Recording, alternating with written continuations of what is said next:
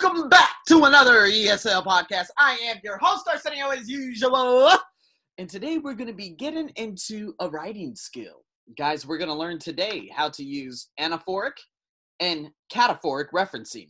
Now, don't worry so much about why these words are so big and why I'm teaching you big words. It's all about understanding what they mean. See, references using synonyms and pronouns add cohesion to writing. This could be very, very good for a lot of people who write IELTS, okay? Because cohesion is the most important factor in all IELTS writing. So let me give you an example. The impact and importance of educational performance is key during teenage years, comma, yet this coincides with one of the most challenging developmental stages. So, cataphoric references refer forward to a later idea. Okay? It refers a forward to a later idea. You guys understand? So, let me give you another one. Genetics, excuse me, genetics have a direct effect on teenage behavior as certain personality traits such as impulsivity and risk taking are believed to be inherited. All right, so again, anaphoric references refer back to a previous word or idea, such as what I said before with the yet this coincides. However, cataphoric is referring, or I'm sorry, references refer forward to a later idea. So the first idea was genetics have a direct effect on teenage behavior as certain personality traits such as impulsivity and risk taking are believed to be inherited. So, believed to be inherited. That means you're referring forwardly. Does that make sense? I hope that makes sense because again, this could be a little bit complicated. However, if you read the little input that I put on my blog, you guys will understand it even more. so, excuse me. Now, what I'm going to do is I'm going to have six sentences. Okay. And what you're going to do, you're going to complete the, the sentences with the words in the box.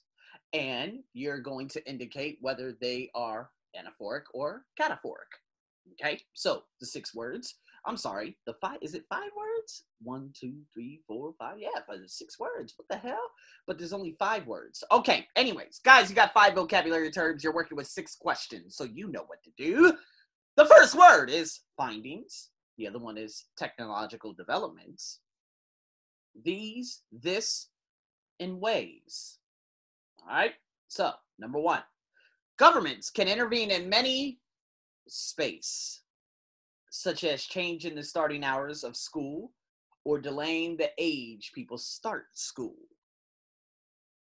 Number two, the influence of peers peaks during teenage years period. Space can result in people making different decisions to maintain the social cohesion. Number three, we inherit.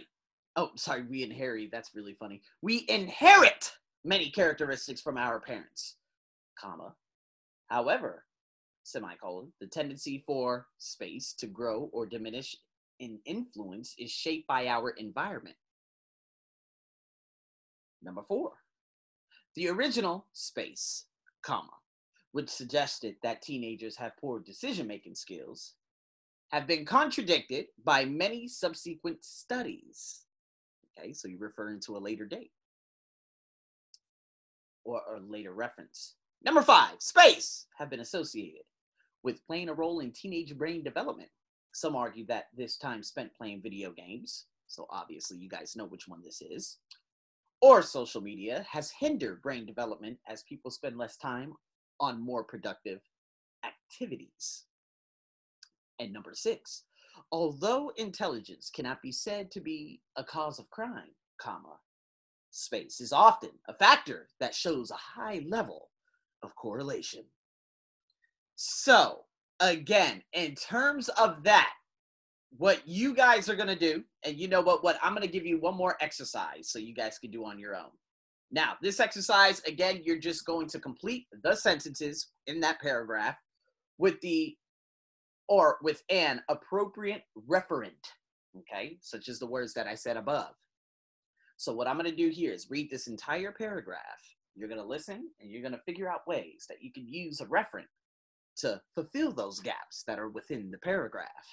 So, without further ado, researchers have used twin studies to show that genes play a role in influencing behavior. Though space have found that genes do have an influence, space are still unable to separate space from environmental factors. Although twins can have identical DNA and be raised in different environments, there can be great similarities, space, places, and experiences. Arguably, twins raised in identical environments can still have very different experiences, comma, for example, comma. Their other space, such as friends and classmates, can be quite different. So, in saying that, you guys now know how to do the anaphoric and the met. Oh, I was going to say metaphoric. anaphoric and cataphoric. You guys should be able to put this together, piece it together, and if you have any further questions about these specific uh, vocabulary terms or writing out these sentences, you let me know. And as always, guys, thank you for tuning in to another ESL podcast. I'm your host, as always. Stay tuned for a heck of a lot more. Over and out.